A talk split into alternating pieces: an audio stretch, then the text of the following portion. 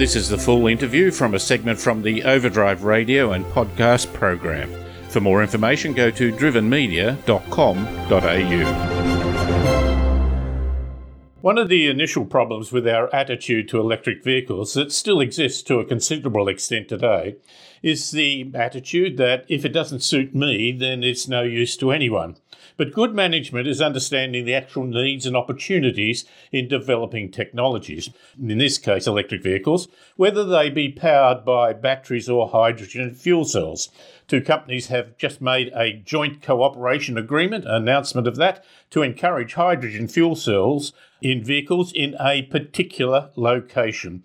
Geoff Drucker is the Managing Director of Countrywide Hydrogen, and he joins us from Tasmania. G'day, Geoff. Hello, David. You are Countrywide Hydrogen. Well, what's that? What's company? What does that do? So, Countrywide Hydrogen develops renewable hydrogen projects with a focus on using green power to produce green hydrogen and that green hydrogen being used in the domestic market here in Australia. And our first projects will be in Tasmania. And there's a variety of reasons why we've chosen Tasmania, but we see that as being becoming a showcase for the mainland.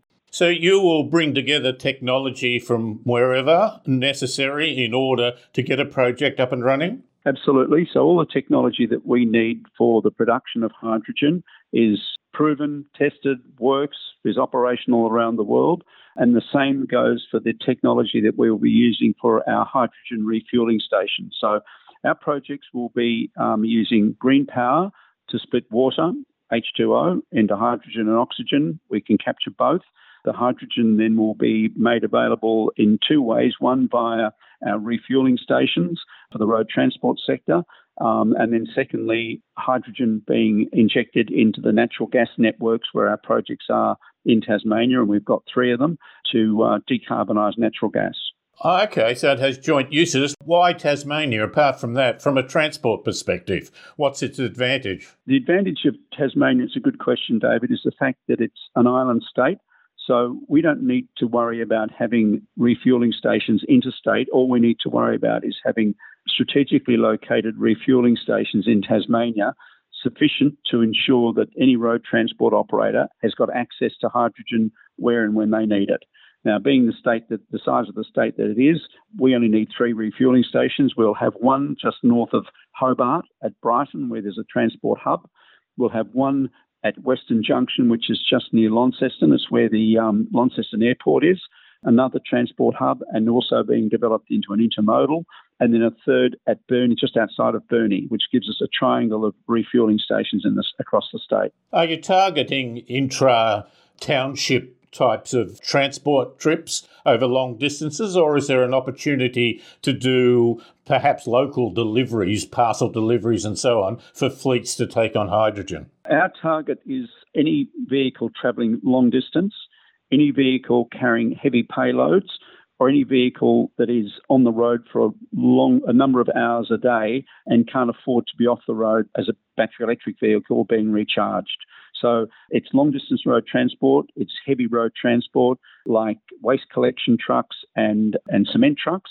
But uh, more importantly, um, like today's announcement with 7R Logistics, they um, freight significant volumes of milk in Tasmania for very large organisations like Fonterra and Saputo.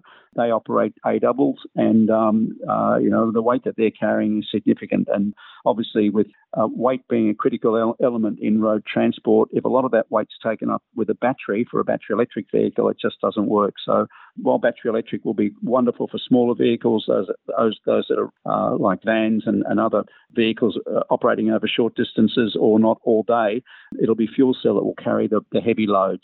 You are going into cooperation with 7R Logistics. These are people that organise and run various fleets. Is that their nature? Yes. So 7R Logistics is based in Gympie in Queensland. They've got about just under 50 trucks operating throughout Australia, 12 in Tasmania, trucks in South Australia, New South Wales, and Queensland. And they're obviously keen to use Tasmania as a test market to demonstrate how decarbonising their operation will have um, a significant I- impact, not only in terms of emissions reduction, and just with emissions reduction, among 12 trucks, they'll be abating 3 million kilograms of CO2 a year with those 12 trucks.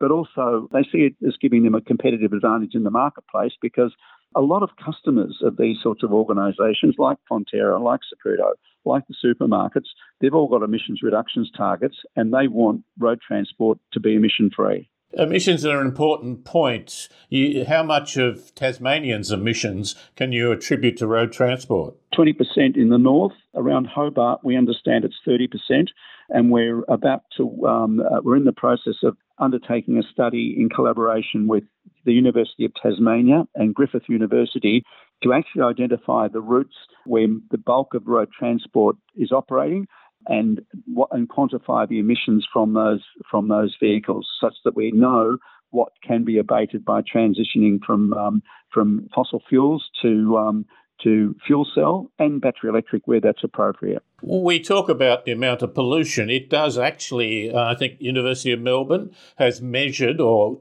done some research to work out just the sort of impacts that has on Tasmanians. It's huge. I mean, the um, the, the health effects of emissions from road transport have been quantified by the University of Melbourne. If we extrapolate the, the numbers that the University of Melbourne has delivered, I understand it's something like 200 premature deaths a, year and 200 premature hospitalisations for cardiac and respiratory issues as a result of road transport emissions. So there's not only the, the, the climate change impact, but the, as an environmental impact, there's also the health impact of uh, emissions from road transport as well. This is often overlooked, really. We think of it as a, a moral issue when there's a lot of practical implications for you and me. Oh, absolutely. And, you know, if you think about various initiatives that are taken by governments to make changes, health's often underscoring those initiatives. And, and with road transport, I don't know whether you're aware, but there's been quite a deal of concern in, um, in and around inner Melbourne, particularly Maribyrnong, where it's been quantified the number of people who have suffered from um, road transport impacts on their health or the emissions from road transport impacts on their health. And they need to make take steps to stop stop those heavy vehicles being in suburban areas. And it, you know, it's reflected also in the fact that intermodals are now being established where they're connecting rail with road to actually get those heavy vehicles out of CBD areas or close into CBD areas out to um, outer suburbs and then distributing from them. Part of the problem with the heavy vehicles too is we have an old fleet and we often pension older vehicles into those short distance uh, urban trips. Yeah, it is a major problem. But if you are transporting large amounts, and you're talking about big trucks, significant size trucks, is there a compromise in the hydrogen fueled vehicle? Is it a compromise in the sort of performance and power and that that they can get? Nothing at all in terms of performance, power, torque, range, nothing at all in that regard. The compromise is in the capex. The actual cost of a truck is higher than the cost of a diesel truck. So the capex is higher but the OPEX is a lot less. So over the life of a, of a fuel cell vehicle compared to a diesel truck, it's equivalent. And we're going to be able to deliver hydrogen in Tasmania at a price that is now equivalent to the price of diesel. That is conditional upon final purchase price that we'll get from the state government. They've committed to that in the in the Tasman in their Tasman, Tasmanian Renewable Hydrogen Action Plan. So they've made a commitment to support the industry to abate these emissions, and um, we're just waiting on that final number to come from them. But based on what we've we've given to the um, the state government, they know exactly what what the impact of the energy price is on the price of hydrogen. And they recognise also that equating the price of diesel and hydrogen is a way forward for us. The other benefit, if I could just go on for a moment, David, is that if um, if we begin this transition from from diesel to hydrogen and battery electric as well, we're going to reduce the reliance on imported fuels, and that's an issue as is the reserves of fuels in Australia. We've gotten down to seven days on two occasions that I can remember of diesel supplies in Australia. So if we can start producing our energy at home, it's green energy, it's emission free energy, and the price of the energy is equivalent to the price of, of diesel imported. And the diesel prices, with them, we're, we're beholden to the OPEC oil countries for deciding what the price of that is we're going, we're, we're going to be so much better off environmentally and also operationally because we're going to be able to deliver a consistent hydrogen price because we'll know what our input costs are and we won't be we won't have to equate the price of hydrogen to the price of petroleum or natural gas. It'll be on its own plateau. Good Australian hydrogen has been a message that I don't think has been pushed nearly as strongly as it deserves to be. And I think security and stability is an important part of that in a world where geopolitics is fraught with difficulties. Totally. And, and, and David, the, where we differentiate ourselves from um, other hydrogen proponents, they're all talking about um, exporting hydrogen. We all know that Australia, the backbone of Australian the Australian economy is road transport, whether it's livestock, produce, goods, whatever it is. Our road transport is critical to our economy. If we're going to reduce that 20% impact on the environment from emissions from road transport, uh, reducing it, the only way will be for us to start to transition away from, from diesel to emission free road transport. You'll have three major uh, production areas. Will you think about having sub sites where you could deliver hydrogen to, and and this I think particularly goes into urban areas. Is is that part of your plan? Yes, absolutely. Yeah. In fact, um, one of the big councils that we're in discussion with down here in Tasmania operates 60 waste collection trucks, and their interest is, is in transitioning 20 of those to fuel cell. But that would mean that we would be then supplying hydrogen to their depot, which is which is quite plausible. There's not an issue at all with that. Um, we'd be supplying them in, in containers that have got cigar tubes in them with high pressure hydrogen supplied. Finally, well, you talked about hydrogen being equated to being equal with the price of diesel. Operating costs of a hydrogen vehicle, would that come down compared to an internal combustion engine? Absolutely. Like an internal combustion engine, and we're, we're talking with, with Tim Jensen, the managing director of 7R Logistics today. He said that a an internal combustion engine vehicle has got thousands of moving parts. He said a fuel cell truck, like a battery electric vehicle, has hardly got any moving parts. So the OPEX of these vehicles is way, way lower than it is with a, uh, an internal combustion engine. As, but you know, not only that, we've got no emissions, we've got driver comfort because there's no vibration, there's no smell, it's a perfect um, outcome in terms of all the combinations that come together.